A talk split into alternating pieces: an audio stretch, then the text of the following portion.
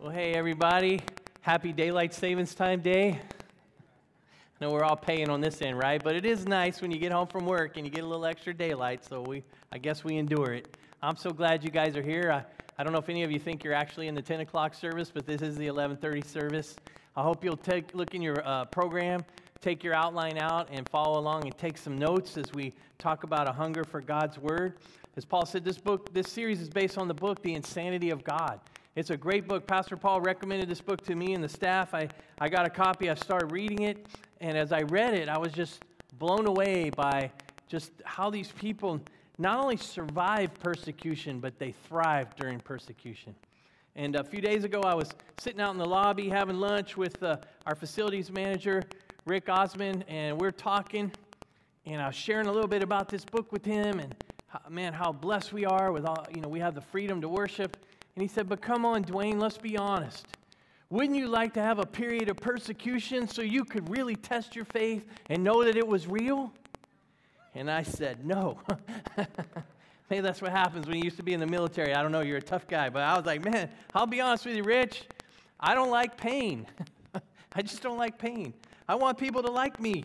I don't want to be dragged off to prison or lose my family or lose my job. No, I wouldn't want to go through that.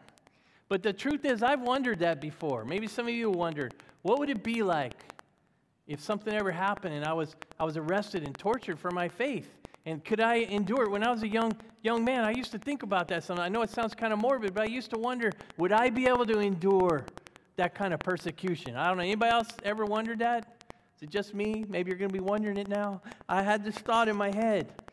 And you know, God encouraged me. One, one day I was reading His Word and He encouraged me. He said, You know, it just dawned on me no matter what happens, no matter what comes, God promises to go through it with you. He promises to go through it and strengthen you and encourage you and help you to face whatever may come. And so, kind of didn't really have that nagging worry in the back of my head anymore. Was able to set that aside. Well, Nik, Nik traveled around, the author of this book, and he interviewed Christians who'd been persecuted for their faith, whose, whose faith had undergone this kind of trial. In a, our 1 Peter 1 7 says, These trials will show that your faith is genuine, that it's real. It says, It is being tested. Your faith is being tested as fire tests and purifies gold, though your faith is far more precious than mere gold. So, you know, you go through trials, you go through difficulties, persecutions, and God is testing and refining your faith. And Nik found four common things that believers had in common that wherever they were in the world that went through persecution, the first we talked about last week was passion for worship. We encourage you not just to come on the weekend and worship with your church family, but have a time each day when you take a few moments to worship God. You find some music that you love that helps you to worship God, and you sing and you express your love to Him in your car, or in your office, or wherever it might be. Sometimes I'm singing in my office, and Pastor Paul's pounding on the pounding on the wall. Hey, knock it off! You sound terrible, and I just sing louder. but you take some time to worship God. You know, we, we put um, six playlists on our church website last week. I hope you went and checked that out because there's 60 songs that you can listen to, 60 worship songs to help you find some songs to help you to express your heart and worship God. So you just go to visitcrossroads.church and you put backslash worship, and there's some playlists there, and you can listen to those songs for free. Hope you check those out. I hope you'll be here this Wednesday when we worship together at, at, at, our night of worship. It's such a privilege we have to worship God freely. Today we're going to be talking about a hunger for God's Word. I mean, that's where God comforted me in my those, those worries and fears that we sometimes have. God comforted me through His Word. And next week we'll be looking at devotion to prayer. And then the fourth character or quality is a faithfulness to share about Jesus no matter the cost. And through this series, we want to urge you don't just sit and take it in, but begin to practice these things in your life if you're not already doing it. Take these things and begin trying to implement them into your life because you need to build a resilient faith. You need to build a resilient faith because if you're not in a storm now, storms are coming. That's your first fill in there on the outline. Maybe some of you here today, you already feel like your life is a storm. You're already facing a lot of struggles and challenges and hardships. But if you're not there right now, let me tell you, those times are coming. Now, right now, we don't have to worry about somebody dragging us off to prison because we went to church or because we own a Bible or because we invited somebody to church. But you know, Satan works in other ways to, to trip you up and challenge you. And you may be facing some challenges with your health or the health of a loved one. You may be facing some financial challenges or some parenting challenges or some relationship issues. And you're just going through it. And you hear this, you get this little voice in your head just telling you, you know, where's God in all this? Does God really care about you? Why is life so hard? And you start to hear these, these doubts, and, and your faith gets a little shaky, and you need to build that strong foundation to endure those storms. Because wherever you live, whatever kind of situation you're in, Satan wants to discourage you and tear down your faith. The Bible tells us without faith, it's impossible to please God. And so we need to do our part to cooperate with God to build a resilient faith. So, first thing uh, there on your outline, the number one, God's word is the foundation of resilient faith. It's the foundation. You need to build it into your life. Jesus said this Anyone who listens to my teaching and follows it is wise, like a person who builds a house on solid rock. You've got a good foundation. Can you circle the word listens and the word follows? See, it's not enough to just show up and listen, but you got to follow it. You got to read it for yourself and take his word and begin to follow it. And Jesus said, Though the rain comes in torrents and the floodwaters rise and the winds beat against that house, it won't collapse because it's built on bedrock.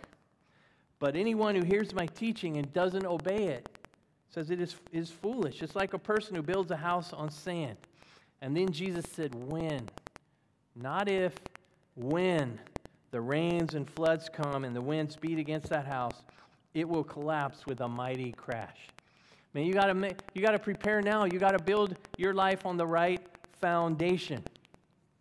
Now, in his book, Nik tells a lot of stories about these believers. He talked to them about their stories, and he interviewed these older pastors. And they told him in the 1950s in Russia, during the Soviet Union, you know, they, they were practicing a very pure form of communism. They wanted to stamp out any belief in God. They didn't believe in God. And so they wanted to crush it, stamp it out.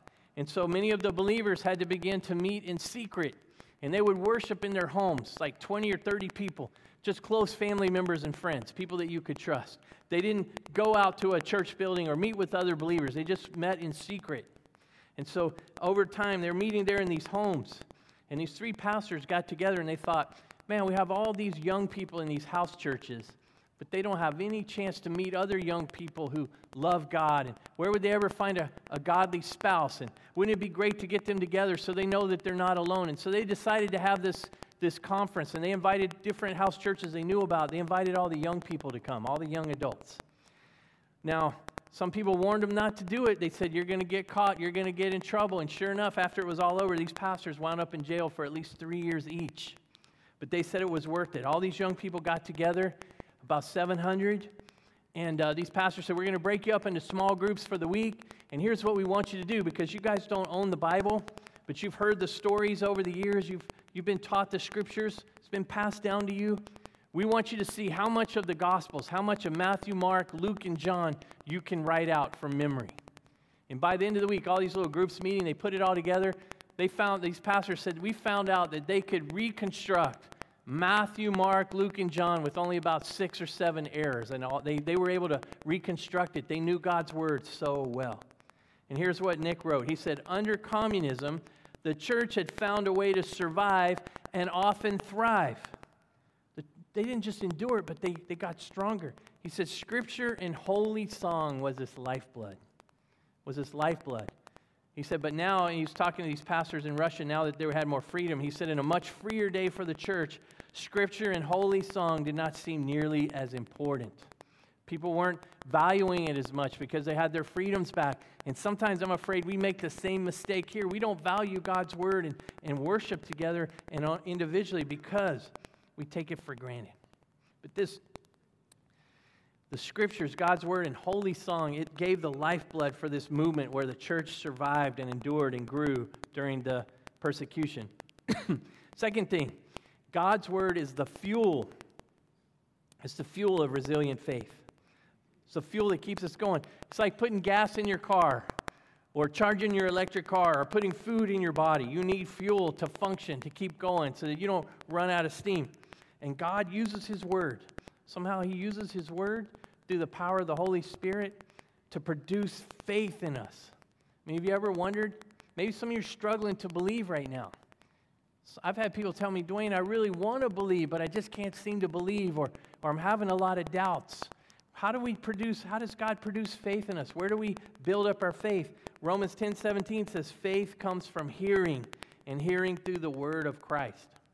Not just the red words in your Bible, but all the words of the Bible are the words of Jesus, are God's word. Faith comes from hearing, hearing it. God gave us His word to produce faith in us.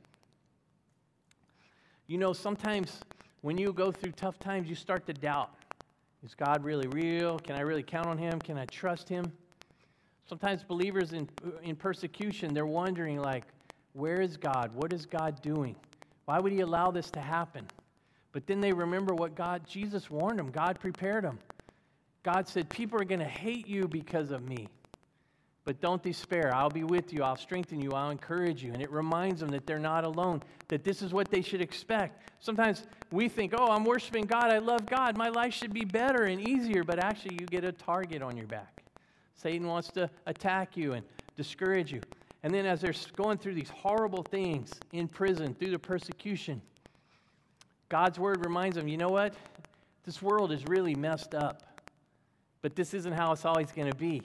In just a short, short season, a short time here on earth, and then your time is going to come to an end. You're going to go to heaven to be with God forever. It gives them hope to endure. I love what it says in Romans 15 4.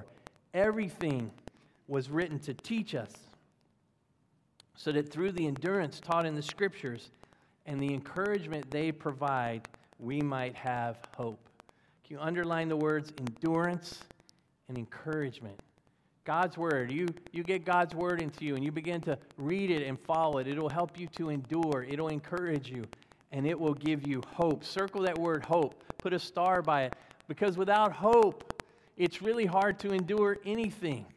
But if you have hope, you can endure and last and hang in there. And God's word gives us hope, the endurance and the encouragement. You can't last a day without hope. Third thing that, that you need to do, you got to make a commitment. You got to say, to, I'm going to feed myself. You've got to feed yourself on God's word. Jesus was, uh, when he was tempted in the wilderness, he says this It is written, man shall not live on bread alone, but on every word that comes from the mouth of God. Jesus said, Yeah, you need food. You need food for your body. You need physical food, but you also need God's word for your soul. John chapter 1 tells us Jesus is the Word. Jesus is the very expression of God's heart. He came to communicate a picture of God's love and grace and desire to know us and to love us. And so He's the Word. And so we have to feed on Him. Jesus said, Man shall not live on bread alone. We need that spiritual bread. Let me ask you a question How often do you eat? How often do you eat? Every day, man. Well, every two hours. I'm a grazer. I eat, I eat too much. But most of us eat every day, right? Why not? If you don't eat, you get what? Hangry, right? Yeah, I like those Snickers commercials. So true. so true. I, I could tell you some stories, but my wife would kill me. So you get hangry, right? You get hangry and you, you get irritable and you get grumpy and you run out of energy and steam. You just can't keep going.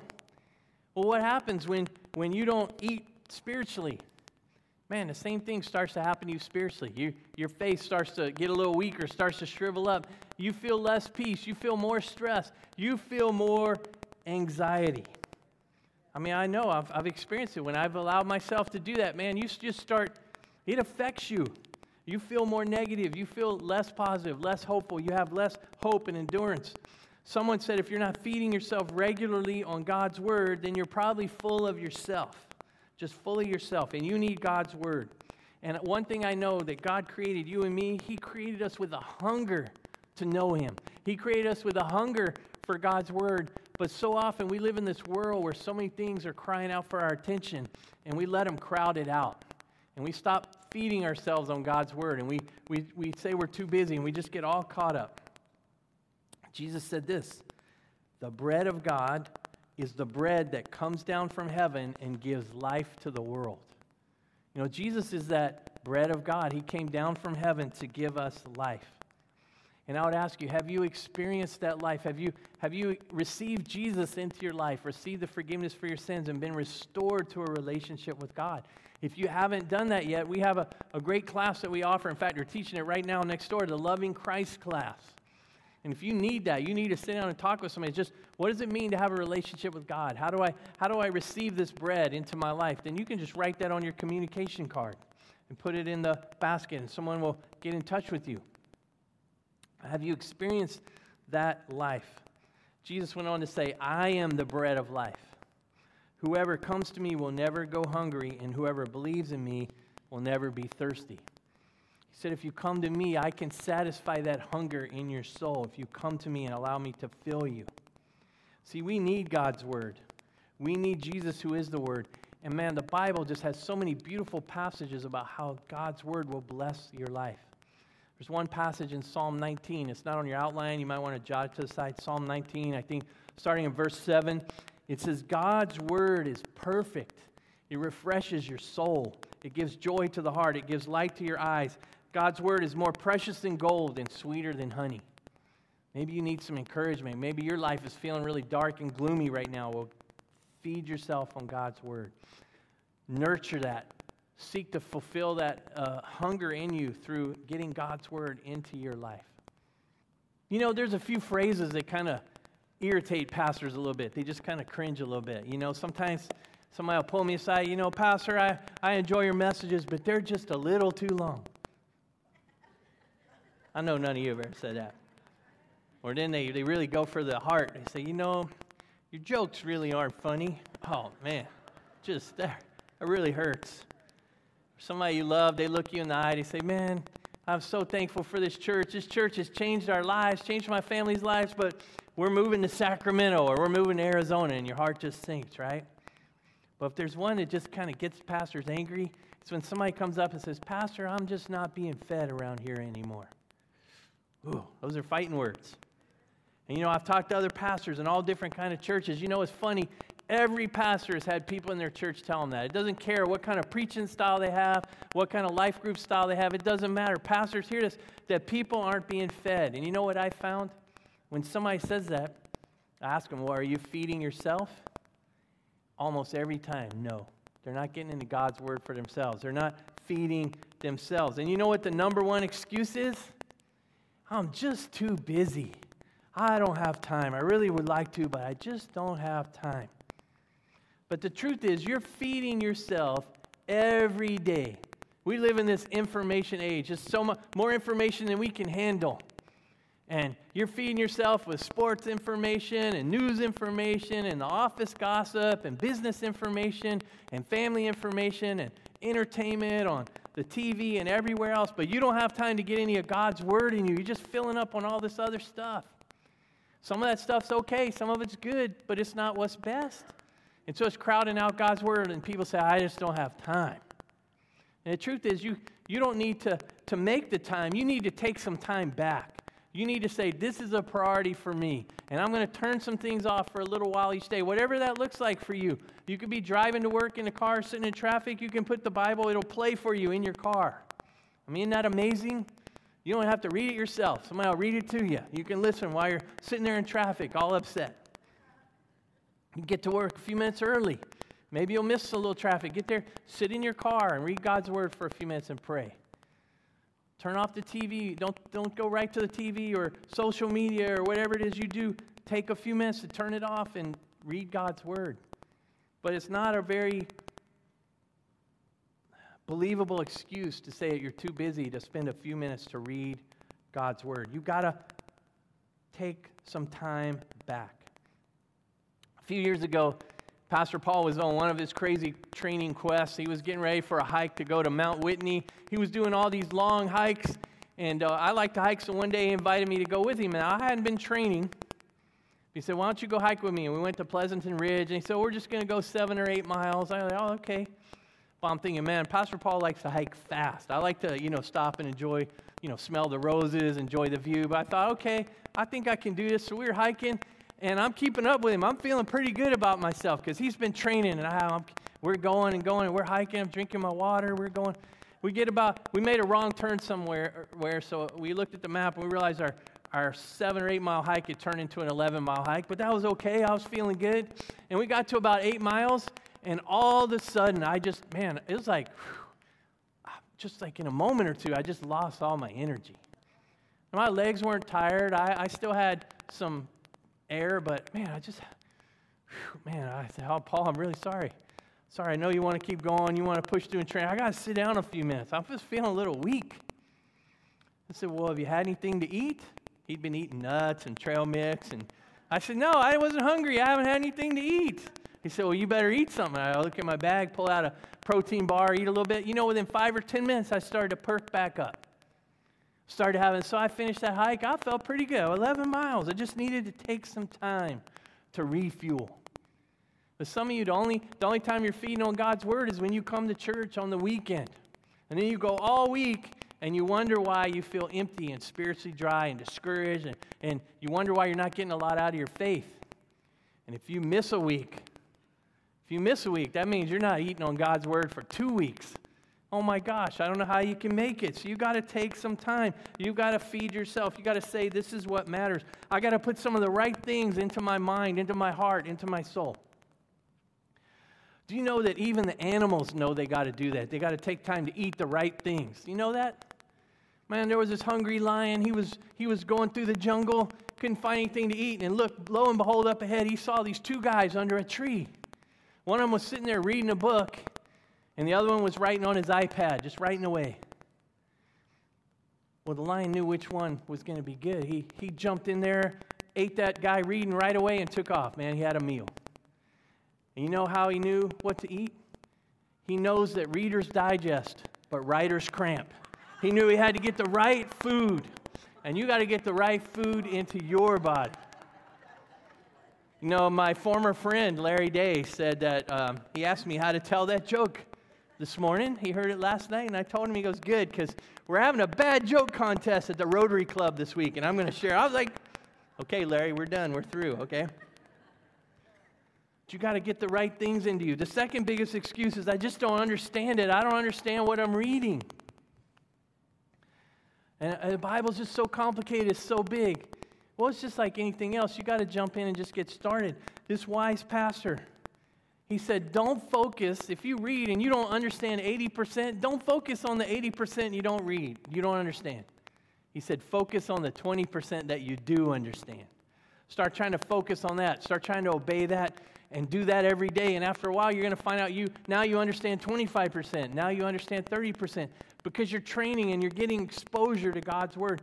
And then you've got to you've got to get it into your life.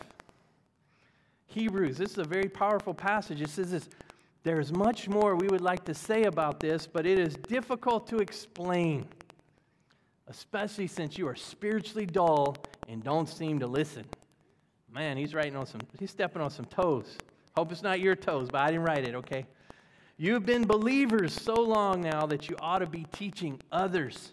Instead, you need someone to teach you again the basic things about God's Word. Now, I want you to notice you need somebody to teach you again. When you're a new believer, you need somebody to teach you. You need somebody to feed you. You're a spiritual baby, but you get fed a little while and you start training. You're supposed to start feeding yourself. He said, some of you, you need to still need the basic baby food. You, instead, you should be able to teach others. Again, the basic, you know, he says, you're like babies who need milk, need milk and cannot eat solid food. For someone who lives on milk is still an infant and doesn't know how to do what is right. Solid food is for those who are mature, who through training have the skill to recognize the difference between right and wrong. Now, let's look at that for just a minute because, man, he says, Some of you aren't the sharpest tool in the shed spiritually. You're spiritually dull. As one of my friends says, You're a bag of hammers. You just don't get it. You don't listen. He said, Man, you should be able to teach others now, but you're not able to even feed yourself. We have to feed you again. And then that's the, oh, I'm not being fed. No, he says, You train through, you, through training. We give you some basic tools to feed yourself, but it's really not that complicated. It's not that complicated to start doing it, but you have to have the. It's just like deciding to get into shape. There's all kind of exercise programs, but the truth is you just need to start moving your body, find some exercises to do. You, it's, it's not that the, the, the what you do is so complicated, it's that you got to do it. And that's what God's telling us. You've got to train yourself. You start training. First, you train with somebody, then you start training yourself. You get into God's Word. Just like exercising, you don't just want to exercise once a week, you got to do it regularly, you got to do it daily. So, I'm going to share, uh, there's a lot of different ways that you can get into God's Word. I'm going to share a method to help me a lot. It's my favorite one. I'm kind of random, so I'll do this for six months or a year or two years, and then I'll switch and do something else. But how many of you have you've ever read the Bible? I mean, you got real good. and You get up, you read the Bible, you pray, and then you go get in your car or go to bed, and you go, "What did I just read?" Anybody ever do that? I've done it. Yeah, you, it's hard, right? You start thinking about all this other stuff. Here's something that'll really help you to remember what you read. It's called the SOAP method, and you can get a life journal in the lobby. It's got a reading plan in there. Has you read like four or five chapters a day. I, I don't find I like reading four or five chapters a day. It's too big a chunks. I like reading one or two. But you get your reading plan. You don't have to buy this. You can get your own little half page notebook, just a place for you to write some things down. Because you know what? If you write something down, you're a lot more likely to remember it. You're, you're focused, you're thinking about it. And so here's what the SOAP stands for S O A P. S is scripture. So you read a passage, you ask God to speak to you, show you what you need today, and you, you're, you're reading with a intentionality. You're not just reading a chapter, but I'm looking for one, maybe two verses that I'm going it's going to be my verse for today. And then you write it down. So I use this passage here just to do a real simple one, Hebrews 5. Uh, I chose verse 12. You've been believers so long now that you ought to be teaching others. And so I wrote that verse out. That'll help you remember it. And then you write O as you observe. One or two sentences, they don't even have to be complete sentences. Nobody's going to, you don't have to show this to anybody else. Nobody's going to be grading you. So you just write down what's going on? What's the context of this passage? So I wrote, the author is chastising the readers who've not graduated from milk to meat. God expects us to grow through training and the discipline of getting into God's Word. So that's my observation. Kind of a little application in there, too, maybe. A is my application. You write down, well, what am I going to do? So I said, I will continue to encourage others to feed on God's word, to train, as it says in verse 14, and then encourage them to teach or share God's word with kids or students or adults in a group, friends and family, because you learn so much more by teaching, by sharing, by talking about it. So you write it down, and then you write a little short prayer about what you read and what you're going to do. So I wrote, Dear Jesus, please maintain a strong hunger for your word in my heart. Use me to encourage and train others to feed themselves so that they can teach the basics, the milk to others, and so that they are able to recognize right and wrong doctrine and right and wrong behavior. Give Crossroads a deep hunger for your word and the discipline to train and learn and grow. Thank you for your word. I love you, Dwayne. Just real, you know, just jot down what you're thinking. The more you do it, the easier it'll get. But I'm telling you, it will help you focus. Now, it's not the only way to get into God's Word. You can just read it, but again, if you're like me and sometimes you just read it and you don't remember, then you need something else. A lot of people like using devotional books like Jesus Calling um, or Our Daily Bread, which you can get for free in the lobby or you can get free online. Uh, and a book I really love is The Purpose Driven Life. It's just set up for 40 days to get you in the habit of getting into God's Word and, and teaching about Him. We have so many tools and resources. And so you got to commit that you're going to do it. And, and you need to say, number four, you need to say, I'm going to fill up daily. I need, to, I need some of God's food daily. Before the nation of Israel went into the promised land, Joshua said this Study this book of instruction continually, meditate on it day and night. So you don't just read it, think about it, chew on it, digest it. You don't want the writer that's going to make you cramp. You want to digest it, okay? Meditate on it day and night so you'll be sure to obey everything written in it. Only then will you prosper and succeed in all you do. God wants you to think about it. How am I going to apply this? How am I going to live this out? What's, what's, it's not just for information, but it's for transformation, to transform me. And then David said, Every day, every day I will praise you. The Lord is near to all who call on him in truth. He fulfills the desires of those who fear him. He hears their cry and saves them. Now, it's a beautiful thing how worship and reading God's word and prayer, they all work together. Like you're singing a song, you listen to a worship song, it reminds you of God's truth, it reminds you of God's word.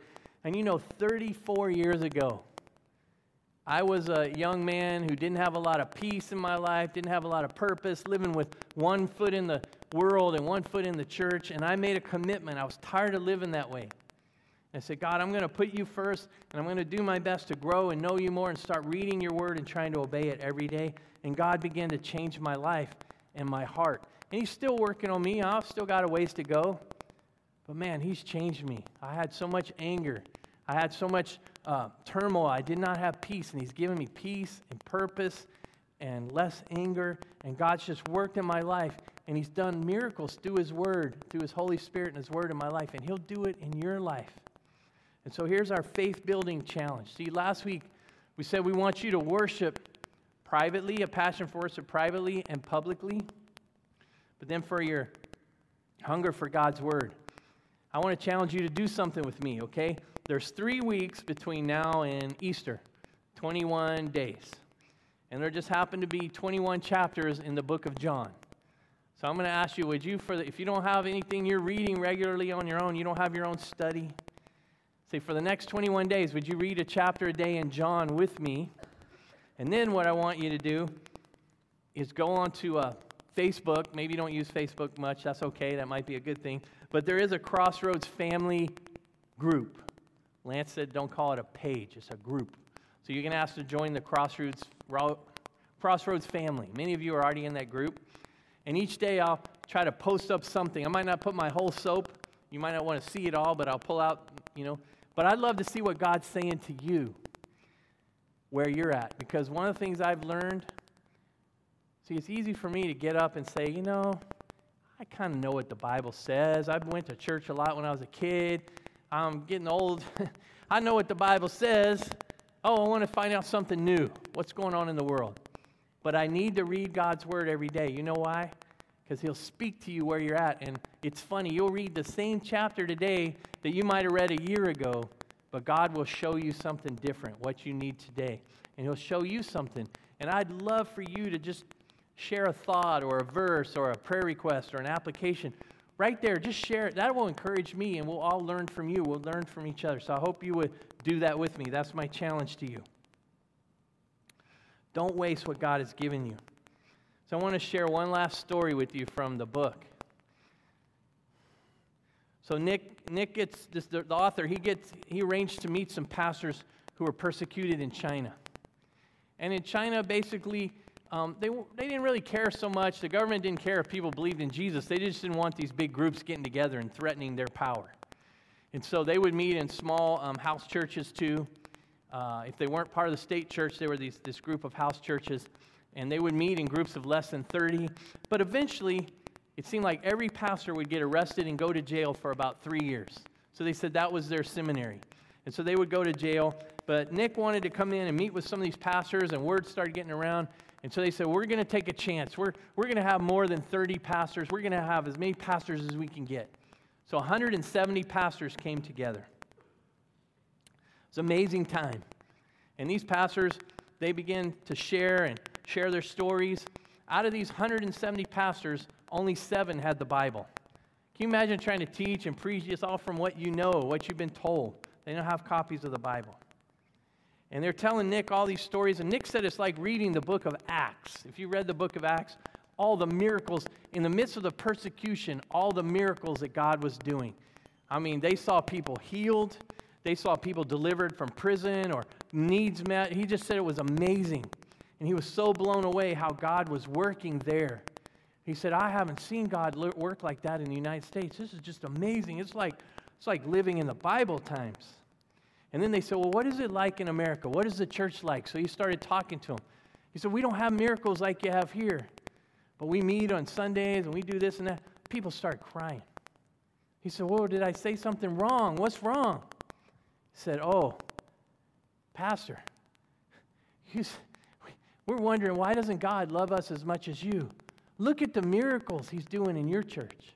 Look at the miracles he's doing in your country. You can meet together and worship as many people as you want, and you're not having to look over your shoulder to see if somebody's going to come tear you away from your family, throw you in jail. Said, You have God's word. He said this there's a quote there on your outline. He said, You watched our leaders rip apart a Bible. See, he came out one morning and this guy was going around whispering to different leaders in the courtyard, and then he'd rip pages out of the Bible and give it to them. He ripped the pages out so that every house church pastor can take home at least a portion of Scripture to share with his people. So they were taking those seven Bibles and dividing them between 170. And they would say, Hey, Pastor, what book of the Bible have you not had a chance to teach? And oh, I got Genesis. Ooh, I got Proverbs. I got Psalms. I got Matthew, Mark, Luke, John. I was feeling kind of sorry for the pastor that got Leviticus or Philemon, just one chapter. Man, that's I wanted a big one, you know. And I don't know what would be going on in the church. They got Song of, Song of Songs, you know, Song of Solomon's for that. But they were getting the different books. And he said, You tell us that you personally, we have to rip our Bible up. He says, You personally have seven different versions of the Bible on a shelf in your office. And that you also own many Christian books and you regular, regularly read Christian magazines and newspapers. And yet you tell us that God's not doing miracles in your country. Man, he said, "Man, we just, we, we just don't get it. We don't understand the miracle we have, the freedom we have. We take it for granted and we don't open up our Bibles. And he said, We got to get into God's Word. We have to build a resilient faith. Don't waste it because God wants to speak to you and me every day. Would you pray with me? Heavenly Father, thank you for your word. Thank you for Jesus. Thank you for the Bible. And God, we, we just have to confess. There's some days I, I don't read your word. I put other things in my mind, into my soul, and I, I can feel it. I can tell when I haven't connected and refueled with your word. And God, we as a church, God, there's times we just neglect your word. And God, I pray that you would forgive us, and I pray that you would give us a hunger for your word. That we would know that there's nothing else we can do that's going to satisfy us or fill us up. And God, that instead of making excuses, we would take the time to get into your word for ourselves, that we would train ourselves by the daily use, the daily practice, the daily repetition of reading your word, praying about your word, and trying to apply it in our lives. God, I know you'll do amazing miracles as we open up your word, not just in our lives, but you'll use us to shine light into other people's lives around us and to do miracles in our community, God. And I just pray you would unleash the power of your word by giving us a hunger.